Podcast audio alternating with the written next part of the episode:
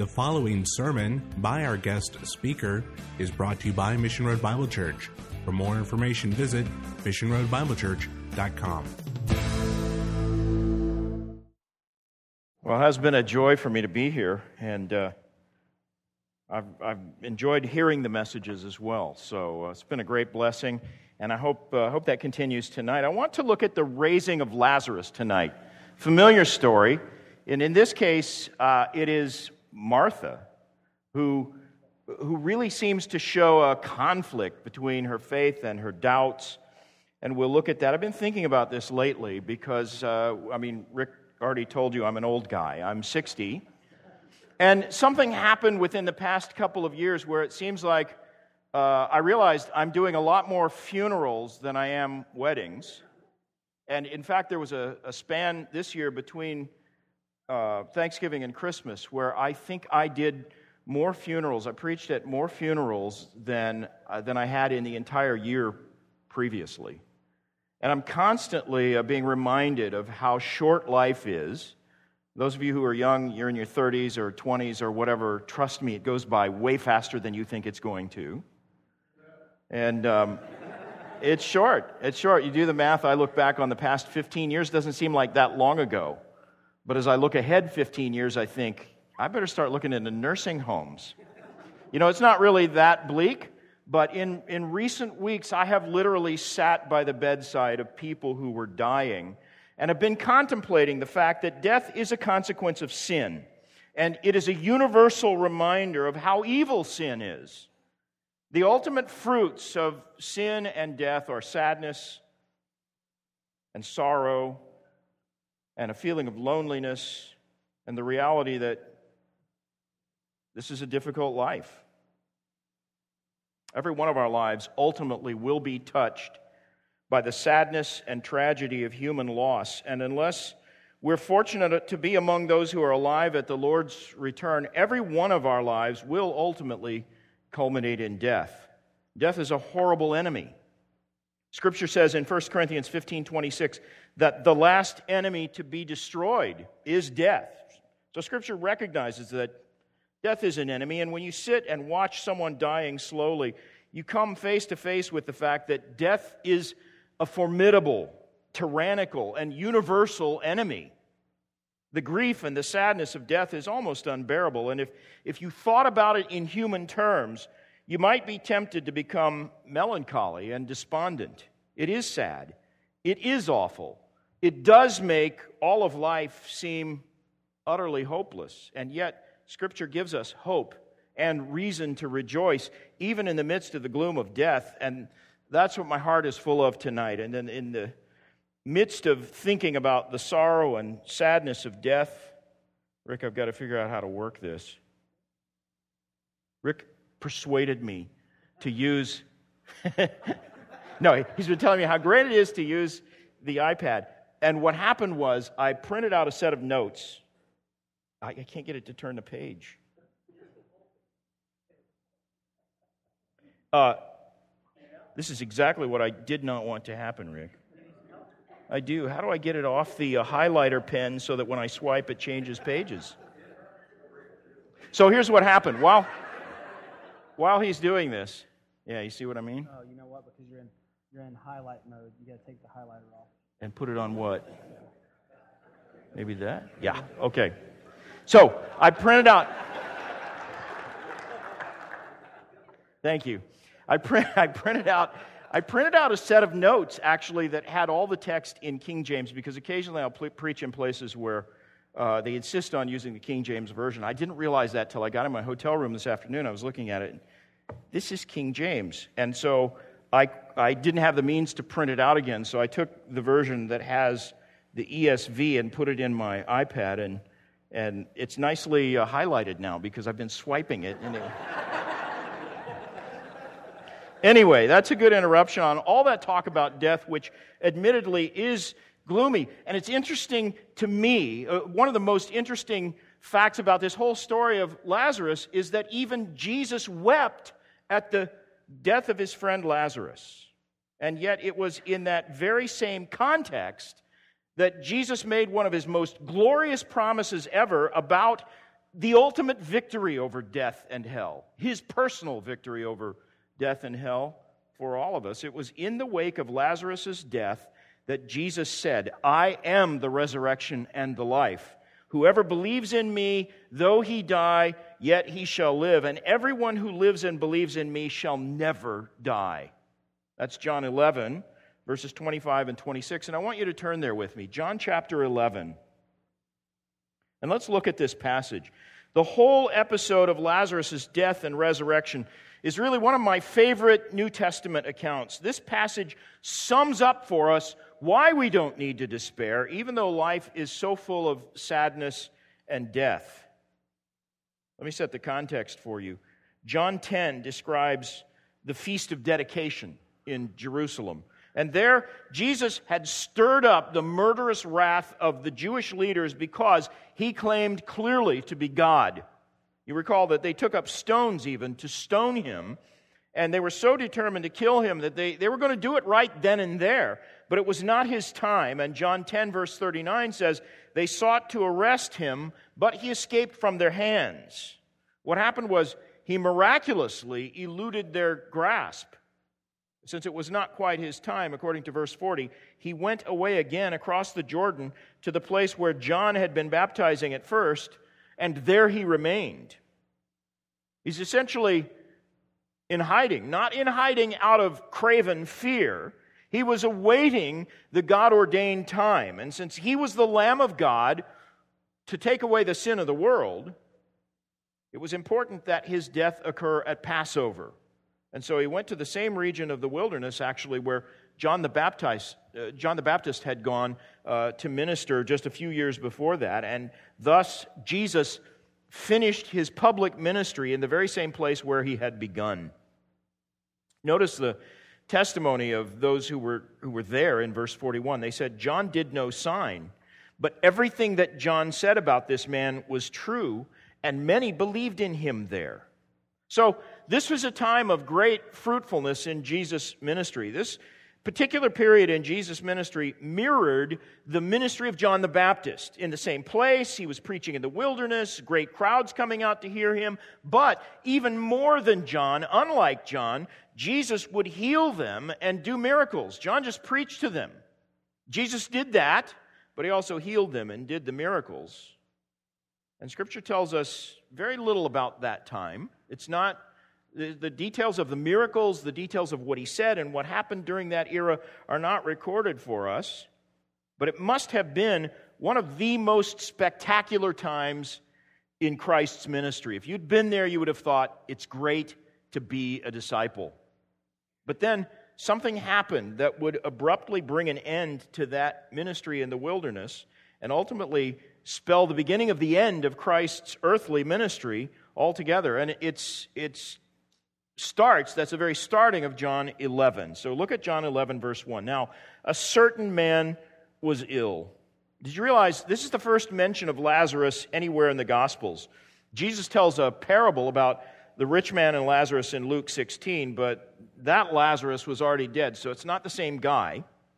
So here, for the first time, we meet Lazarus, this man, and discover that he was someone whom Jesus dearly loved, verse 3.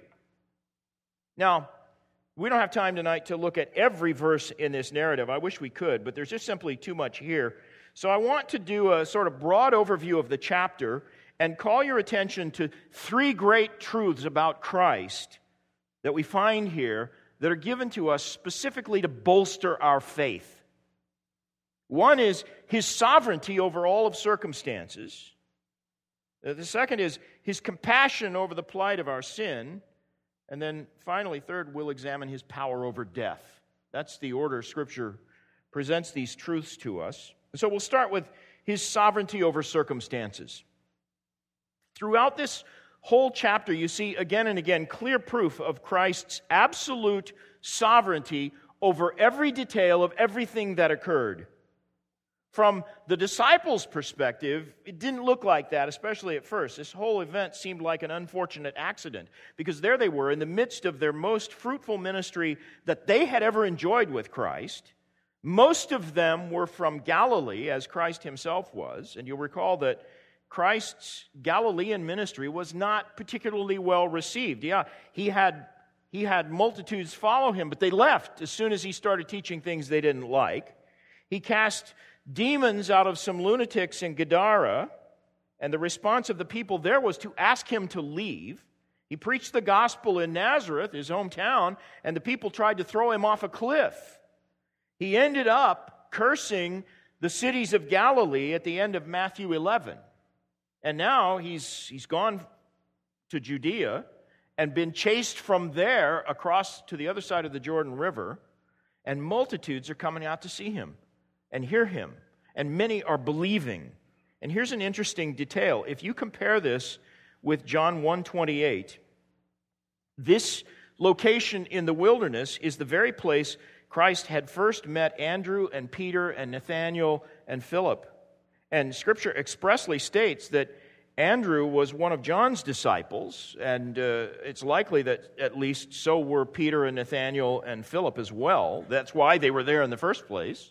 They had made themselves disciples of John the Baptist, and, and no doubt they had high expectations from the time John the Baptist baptized Jesus and said, Behold the Lamb of God who takes away the sin of the world. They knew he was the true Messiah. And their expectation, I believe, must have been that Jesus would eh, ultimately reveal himself, manifest himself as the true Messiah. He'd given hints of this. He'd said it expressly to the woman at the well in John 4. But for the most part, he didn't go around announcing to people that he was the Messiah. But they knew it, and they were waiting for him to unveil himself and from their perspective, as he's out there in the wilderness, right where John the Baptist had ministered, and Jesus is doing miracles to prove that he was the Messiah, they must have thought he's on the verge of revealing himself. The full potential of his ministry at last is beginning to be realized, and everyone was talking about it, saying, chapter 10, verse 41, everything that John said about this man was true. And just when things are going that well, Lazarus gets sick. Scripture says, chapter 11, verse 1 Now a certain man was ill, Lazarus of Bethany, the village of Mary and her sister Martha. It was Mary who anointed the Lord with her ointment and wiped his feet with her hair, whose brother Lazarus was ill. So the sisters sent to him, to Jesus, saying, Lord, he whom you love is ill. Now, Bethany is just two miles east of the temple in Jerusalem. Verse 18 says, uh, in the King James Version, it says 15 furlongs. If you, you'll find in most of the modern versions that's exactly correct, but who knows what 15 furlongs is? It's about two miles. And if you've ever been there, you can probably picture it in your mind. If you walked out of the front of the temple, in those days it was open territory, now it's a massive graveyard. But if you walked out that direction and kept walking, your path would take you through the huge eastern gate, up that hill. You'd be facing the Mount of Olives, which is really more of a hill than a mountain. And on the other side of the Mount of Olives, just on the if you as you crest that hill, about a 40 minute walk from the front steps of the temple is Bethany. And so a trip to Bethany would take them right back into the firestorm of opposition, right into the teeth of Jesus' most hostile enemies, the Jewish leaders. Verse 4 But when Jesus heard it, he said, This illness does not lead to death. It is for the glory of God, so that the Son of Man may be glorified through it. Now, when the disciples heard Jesus say that, they must have breathed a temporary sigh of relief because they knew when Jesus said something like that, he knew what he was talking about. They'd seen many displays of his omniscience before this. He could, he could look right into the soul of a Samaritan woman and tell her her life's history. Jude, or rather, John 2:24 says this: Jesus knew all people and needed no one to bear witness about man, for he himself knew what was in man. He could heal a centurion's servant from a distance, Matthew 8. And John 9 records that he even, he even knew the reason a man was born blind. So if Jesus said Lazarus is going to, not going to die, they believed Lazarus was not going to die. But look at verse 4 again. When Jesus heard it, he said, This illness does not lead to death, it is for the glory of God, so that the Son of God may be glorified through it. Now, we know, because we know the story, that that doesn't mean Lazarus wasn't going to die. It means only that the ultimate purpose of this sickness was not his death, but something greater, something beyond that. Jesus knew that, and he was in control of every detail that occurs, and you're going to see that. Look at verse 5. Now, Jesus loved Martha and her sister and Lazarus, so when he heard Lazarus was ill, he stayed two days longer in the place where he was. That sounds kind of incongruous, doesn't it? He loved them, so he stayed where he was for two more days. I've tried to use that on my wife. She doesn't buy it, that that's, that kind of inactivity reflects love. But this was a deliberate delay. This is proof that Jesus himself is orchestrating all the timing of all these events for his own purposes. And then after he said to the disciples, Let us go, uh, uh, verse 7, then after this he said to the disciples, Let us go to Judea again, after two days. The disciples said to him, Rabbi, the Jews were just now seeking to stone you, and are you going there again? They knew it was a dangerous place. Jesus answered, Are there not 12 hours in the day? If anyone walks in the day, he does not stumble because he sees the light of this world. But if anyone walks in the night, he stumbles because the light is not in him. And after saying these things, he said to them, Our friend Lazarus has fallen asleep, but I go to awaken him. That's cryptic, isn't it? The disciples didn't get it either. They said to him, Lord, if he's fallen asleep, he'll recover. Now, Jesus had spoken of his death, but they thought he meant taking rest in sleep. And so Jesus told them plainly, verse 17, Lazarus has died. And for your sake, I'm glad that I was not there, so that you may believe. But let us go to him. Now, notice, Jesus knew Lazarus had died. Again, this whole narrative is told in a way that underscores the absolute sovereignty of Christ over all of these events. He is in control from the beginning. And although, from the disciples' standpoint, all of this looked very accidental and random and like Jesus saying one thing and then another thing happens, He's in absolute control. And that's why he says in verse 15, For your sake, I'm glad I was not there, so that you may believe. He's doing this, he's engineering these events so that he can help them confront their doubts with stronger faith. If Jesus had actually been present when Lazarus died, the disciples' impression that, you know, things are spinning out of control would have been exaggerated even more. Imagine the doubts that would have assailed the disciples' minds if Jesus had actually been standing by Lazarus' bedside when he died.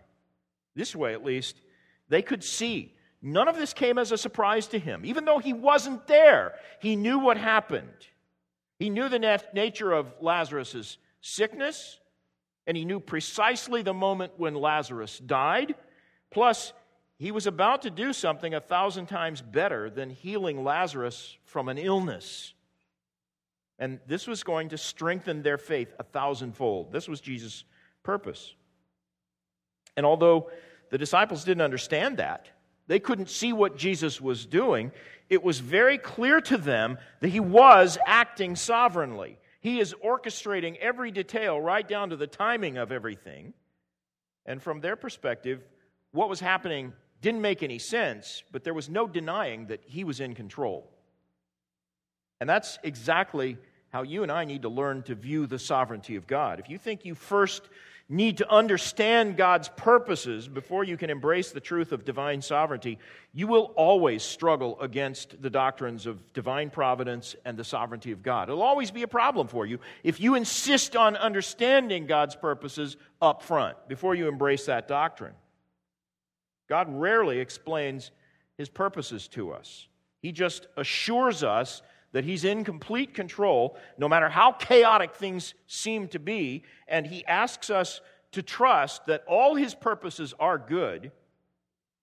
And when you get to the point of being able to do that, live not by explanations, which you don't get, but live by the promises that you have been given, then the doctrine of divine sovereignty suddenly begins to make sense. Now, Thomas hadn't reached that point. He's still too much of an Arminian. That's why we call him Doubting Thomas. He always seemed to express the skeptical point of view. You know, Arminianism breeds doubt, and, and that was the case with Thomas. Verse 16. So Thomas, called the twin, said to his fellow disciples, Let us go that we may die with him. He's going to go and get himself killed. Let's go with him and take our medicine. He's convinced that things are totally out of control and that Jesus is walking into something even he won't be able to control, and they're all going to die if they go back to Jerusalem.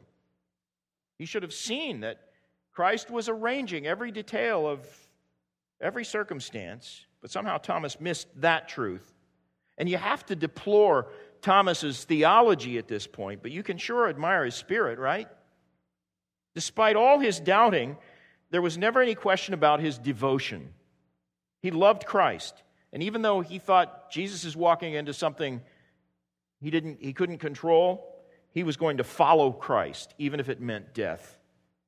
And you have to admire that. Now, why did Jesus delay when he heard his friend was sick? Try to, try to answer that from the disciples' perspective while they're on the way to Jerusalem. If you've ever been to Israel and made the trip from the Jordan River near Jericho up to Jerusalem, you know that is a long, steep, treacherous, difficult climb through some desolate terrain. It's still desolate and dangerous today. And it was at least a full day's journey. If you're in really good shape, it takes a full day on foot. And you know the end of this story, so it's easier for you to see what Jesus' purposes were. But imagine the doubts that must have assaulted the disciples' minds. They must have been wondering has Jesus lost his sanity or his compassion? Or at the very least, his common sense? First, he told them Lazarus' sickness wasn't unto death. Then he waited two days, and then he told them Lazarus was dead. In all their experience, they had never seen Jesus act that way. Must have seemed to them like suddenly he's vacillating, he's out of control. And when they arrive, they're in for an even bigger shock. Verse 17 says, Now when Jesus came, he found that Lazarus had already been in the tomb for four days. Now, do the math on this. It means Lazarus was probably already dead when the messengers first reached Jesus to tell him that Lazarus was sick. Because if you count back, it's a full day's journey, certainly less than two days' travel from Bethany to Jordan. Verse 6 says Jesus had waited two days in the Jordan after the messengers brought him the news that Lazarus was sick. So, uh, like three, at the most four days have passed. Lazarus was probably already dead by the time those messengers came to Jesus and told him Lazarus was sick. And, and you know Jesus, so you know he knew that. What do you suppose the disciples thought when they put all of that together? Verse 19 says, And many of the Jews had come to Martha and Mary to console them concerning their brother. There had no doubt been crowds of people coming to comfort the family for four days. You know, a Jewish funeral, the burial takes place on the same day as the death. That it had to be that way by law. And so the mourning goes on for days after that. This funeral is already four days into progress. And Jesus is a latecomer to the funeral. He could have been there earlier. He knew the very moment Lazarus died, and the disciples knew he knew that. And yet, he doesn't arrive until four days after Lazarus' death. They must have been questioning Jesus, his compassion. They'd seen his sovereignty on display in all of these circumstances, so they knew he was ordering the timing of the events. He could have done something to stop this tragedy from happening. Everybody knew that. Even Martha and Mary are going to both tell him that. He could have stopped this. But he purposely delayed, and the disciples knew it was on purpose. You think they were questioning his compassion or his wisdom? We all tend to do that, don't we? You know? We ask questions, and we do ask these questions. They're natural questions that arise out of the fallen human mind. If God is sovereign, why is there so much pain and suffering? If God is in control of all things, why does he sometimes permit the wicked to prosper and allow righteous people to be persecuted? In fact, go back to the beginning. Why is there evil at all? If God is sovereign, every one of us has wondered about those things from time to time, but here we get a glimpse into the answer to all of those questions. God sometimes allows evil for a while because he has a greater purpose in view when he conquers the evil. If God permits bad things to happen, he always has a good purpose in mind, and he's able to make all things work together for good. He promises that all his purposes are good. And that's the very heart of one of the most cherished promises in all of Scripture, Romans 8 28. We know that those who love God, for them, all things work together for good, for those who are the called according to his purpose. We know that, right? But we forget it at times. Christ hadn't lost his compassion. Far from it. And in fact, this brings us to our second point, the second great truth here about Christ's character that is on display throughout this passage is his compassion. His compassion over the plight of our sin. That's point number two. Let's look at how this shows Jesus' compassion. Lazarus here is, a, is sort of the perfect picture of the plight of the sinner. He's dead. And he's not only mostly dead, he has been four days in the grave. He's beginning to decompose. And that is the exact picture Scripture uses of the sinner apart from Christ. Not just sick, but thoroughly dead, rotten. You find that in Ephesians 2 and Colossians 2. As sinners, we are dead in our trespasses and sins, totally cut off from God, without any hope whatsoever. Scripture calls us children of wrath when we're in our sins. It takes a divine miracle to raise a person like that from the state of death. A dead person can't raise himself, he can't even hear or respond to anything. Now, Jesus had already proved his power to raise the dead. You remember Luke 7 records how he raised the young son of a widow. Luke 8 records the raising of Jairus' daughter. Both of them had been dead less than 24 hours. In Lazarus' case, decomposition had already begun. And so the situation seemed utterly hopeless. Now, you'll remember from Luke 10 that Martha and Mary were two completely different personalities. You remember that? Martha was the one always busy and fussing around, while Mary was content to sit at Jesus' feet. And so it's completely in character here for Martha to go rushing out of the house to meet Jesus while Mary stays in the house to continue mourning with the other guests. And look at what happens. Verse 20. So when Martha heard that Jesus was coming, she went and met him, but Mary remained seated in the house.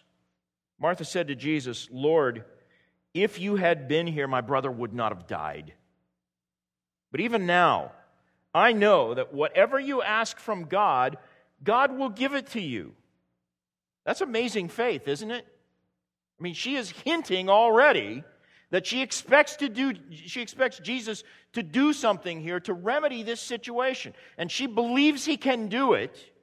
She can't quite vocalize what it is she expects. And so Jesus tries to say it for her. Verse 23 Jesus said to her your brother will rise again. And Martha says to him I know he'll rise again in the resurrection on the last day. Do you hear her doubts fighting against her faith She's typical of the anxious believer. Really, all of us fit this description at times. Her faith was real. It wasn't sufficient to quiet her distress. It was not that she doubted Christ. She clearly believes in him, she loves him. But her mind is constantly assaulted with questions How shall this thing be? Why did this happen? People like that who focus on the questions often forfeit the comfort of God's word because God's comfort, as I said, lies in promises, not in explanations. Questions like how and why belong to the Lord. And instead of explanations, He gives us promises to sustain us. And explanations, the reason for that is this explanations don't require any faith. Promises are only good for those who have faith. But Martha's faith faith is weak. And so when Jesus says the very thing she's sort of hinting that she longs for him to say, that her brother will rise again, her inclination is to put a pragmatic meaning to his words. She assumed he couldn't possibly mean Lazarus would rise today, and so she put the promise off into the far off distant future. And therefore, she forfeited the greater part of the comfort Christ was extending to her. We tend to do that, don't we? We want to believe the promises, but we don't really lay hold of it. Christ's reply to her is one of the famous I am statements that you find throughout John's gospel. He says to her, I am the resurrection and the life. Whoever believes in me, though he die, yet shall he live. And everyone who believes who lives and believes in me shall never die. Do you believe this? She said to him, Yes, Lord. I believe that you are the Christ, the Son of God, who is coming into the world. Now, notice how compassionately he deals with her. There's no rebuke for her weak faith. He merely affirms for her his deity and his power over death. He stresses that, his power over death. And he tenderly prompts from her an affirmation of this great truth and her faith. And then he apparently sends her to get Mary. Verse 28 When she had said this, she went and called her sister Mary, saying in private, The teacher is here and is calling for you. And when she heard it, that is when Mary heard it, she rose quickly and went to him. Now, Jesus had not yet come into the village. He's just on the outside border of Bethany, but he was still in the place where Martha had met him. So he waits there for her to come back. When the Jews who were with her in the house consoling her saw Mary rise quickly and go out, they followed her, supposing that she was going to the tomb to weep there. So here's what happens Martha comes in and whispers to Mary privately, The teacher's here, he's calling for you. They both get up and leave, and the mourners who are there to comfort them think she's going to the grave, we better all go. So they follow her. Now, all of this takes place outside the house, apparently on the outskirts of town, near the place where Lazarus was buried. Martha approaches Mary secretly, maybe because she's aware that Jesus' life is in danger. He doesn't want to announce that he's in the Jerusalem area. If he made a public appearance anywhere near there, somebody would, and you're going to see this later, somebody would quickly go and tell the Jewish leaders, get them after him. But there was no covering it up. When the people in the house saw Mary leave so quickly, they assumed she's going to the tomb to mourn, and protocol demanded that they must go with her. And so, unintentionally, Mary draws all these people to witness the miracle that's about to occur.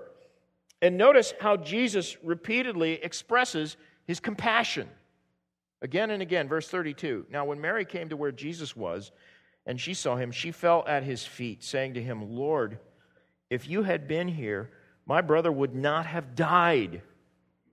Those were the exact words Martha said to Jesus in verse 21. And in fact, these were the first words both sisters said when they saw him. You, you, get the idea, don't you, that the two of them had discussed this between themselves.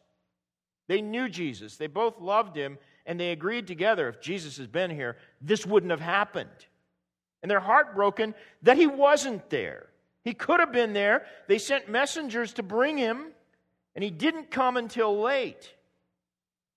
So she's weeping. She's mourning not only over the loss of her brother, but over her confusion at why Christ delayed his coming. And when Jesus saw her weeping, verse 33, and the Jews who had come with her also weeping, they're the mourners, so they have to weep when she weeps. He was deeply moved in his spirit and greatly troubled. And he said, Where have you laid him? And they said, Lord, come and see. Jesus wept. So the Jews said, See how he loved him? Now, a lot of things to notice here. Notice that Mary fell at Jesus' feet. We meet Mary three times in the gospel accounts Luke 11, John 11, and John 12. And in each case, she is at Jesus' feet. That was her place. In Luke 11, she's at his feet listening to him. John 12, she's at his feet worshiping him. And here she's at his feet sorrowing. And his response is a sharing of her sorrow, which both amazes me and thrills me. Verse 33, it's amazing. He was deeply moved in his spirit and greatly troubled. Now, think about this Christ is sovereign God incarnate. He is about to raise Lazarus from the dead, and he knows it. He's about to turn this funeral into a festival of life. So, why does he first weep? What is it that so moves his spirit that he groans and weeps and mourns with his friends? Have you ever thought about that? You know, there are people who would say this kind of compassion is incompatible with divine sovereignty. We saw his sovereignty in the first er, eight verses, and I know people who would say that if God is sovereign over the salvation of sinners, then the tender appeals he makes in the gospel cannot be well meant. I know of Calvinists, I'd call them hyper Calvinists, who think that because God has sovereignly chosen some and passed over others, he can't possibly have any sincere goodwill towards those whom he permits to suffer the consequences of sin. And when he invites them and pleads with them to come, that cannot possibly be well meant, so they say. I don't agree with that. The idea is that if he's sovereign, he can't possibly express any sincere wish for things to be other than they are. And I don't believe that's the case because time and again you see God lamenting the effects of sin and grieving over the destruction of humanity. Ezekiel 33, verse 11 says, He takes no delight in the death of the wicked. He has sovereignly permitted things that don't please him. And the compassion he expresses for the plight of fallen humanity is a sincere compassion. It couldn't be otherwise, or we'd have to charge God with insincerity, which is tantamount to dishonesty. And we know that God cannot lie. Here in John 11, you see side by side, starkly together, deliberately put together, both the sovereignty and the compassion of Christ, both in bold relief. We're not to think there's any conflict between the two. But Christ, who has been sovereignly in control of all the circumstances surrounding these events, all the way up to this point, nevertheless expresses the sincerest kind of grief and groaning and weeping over what has come to pass. Verse 35 is well known as the shortest verse in all of Scripture. It's the easiest one to memorize. I think, I think you get a freebie on that in Awana, you know, in the first year. Everybody knows it, but few people appreciate how profound this is. The Greek word for weeping in verse 33 is klaio. It's a word that signifies loud wailing. In Mary's case, it surely reflected a, a, sincere kind of grief. Her weeping is loud and deeply emotional and thoroughly sincere. In the case of the other mourners, it could be just a show of weeping for effect. A common practice at Jewish funerals in those days was to hire professional mourners, women who would weep aloud just to sort of set the atmosphere. You know, we do the same thing at funerals, only we use a quiet organ to set a somber tone, but it's the same idea. They preferred the kind of mourning where people howl out loud. And that kind of weeping might be sincere or it might not be. But the word for weeping in verse 35, where Jesus wept, it's a different word, dakruo, which speaks of shedding tears. When the mourners weep, John's focus is on their wailing. In Christ's weeping, the focus is on the tears. It's all about the sincerity of his compassion, the reality of his anguish, the genuineness of his sorrow. How dare anyone suggest this is not real? This is bona fide grief, and the fact of Christ's sovereignty doesn't diminish the reality of his grief one bit. So, what is he weeping over? It couldn't be merely the loss of Lazarus, because he's about to bring Lazarus back to life. So, what is he mourning about? I think I know. I think he's grieving over the effects of sin on people whom he loves. He's sorrowing over the ravages of evil.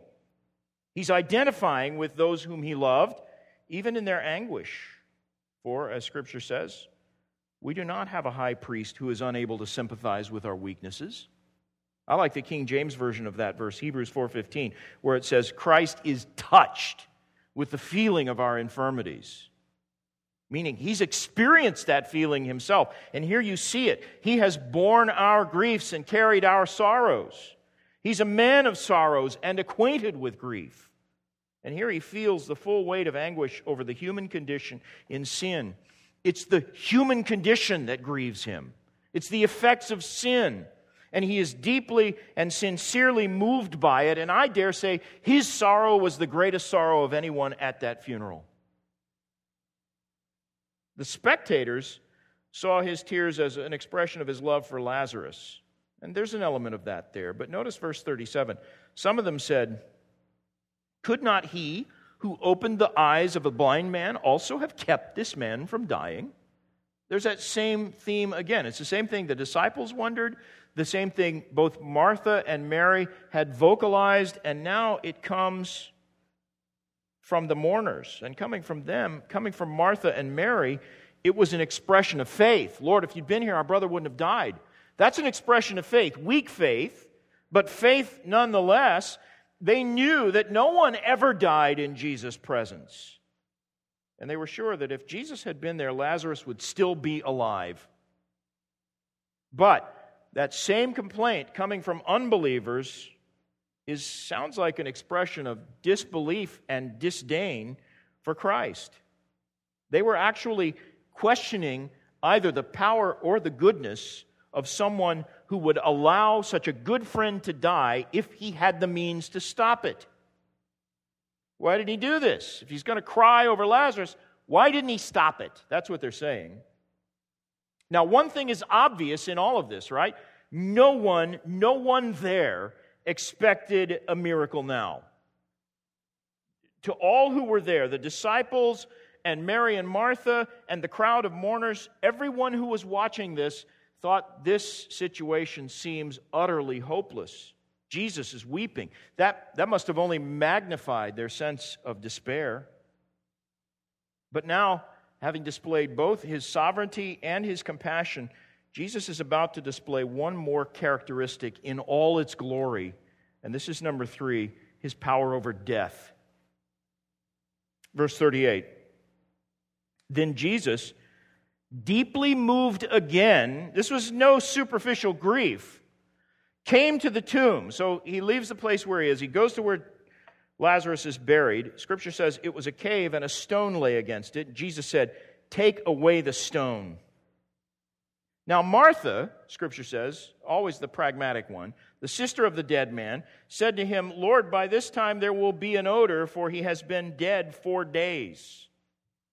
Here's where I liked my King James notes, you know? King James Version says, Lord, by this time he stinketh. Which is probably close to what she actually said. You can't do this, she said. Don't take the stone away. Jesus said to her, Did I not tell you that if you believed, you would see the glory of God? And so they took away the stone. And Jesus lifted up his eyes and said, Father, I thank you that you have heard me. And I knew that you always hear me, but I said this on the account, on the account of the people standing around, that they may believe that you sent me. I think that's interesting that Jesus would say that, by the way. I pause there. Because he's, he's acknowledging that his public prayers have a didactic function. He's teaching the people who are listening. He's not instructing God or telling God or asking for anything uh, from God that that they didn't already have an understanding between themselves about. But he said, I say this on account of the people standing around so that they will believe. He's teaching them, even in his prayer. And when he had said these things, verse 43, he cried out with a loud voice, Lazarus, come out. One of the Puritans wrote famously that uh, if Jesus had not specifically named Lazarus, there was enough power in those words to have emptied the whole cemetery. Now, try to picture this in your mind. This funeral is now four days old. These people would be nearly exhausted from so much mourning, because again, mourning at a Jewish funeral didn't involve, you know, sitting on a couch reminiscing and having refreshments. They were, they were mourning actively, and this had been a long ordeal. Their grief was nearly spent, and suddenly that long night of grief gives way to a brilliant dawn of joy. Verse 44 The man who had died came out, his hands and feet bound with linen strips, his face wrapped with a cloth. You get the picture here. He's wrapped up like a mummy. And Jesus said to them, Unbind him and let him go. Many of the Jews, therefore, who had come with Mary, had, had seen what he did, believed in him. Now, again, I sometimes see humor where nobody else does, but I think this is a funny picture. Lazarus would have been barely able to waddle. The grave clothes were several layers of linen, all packed with aloe and embalming spices. And after four days, that mummy suit would be stiff and extremely confining because they tied those cloths tight. And there was a cloth tied over his face so that he would have been unable to see where he's going.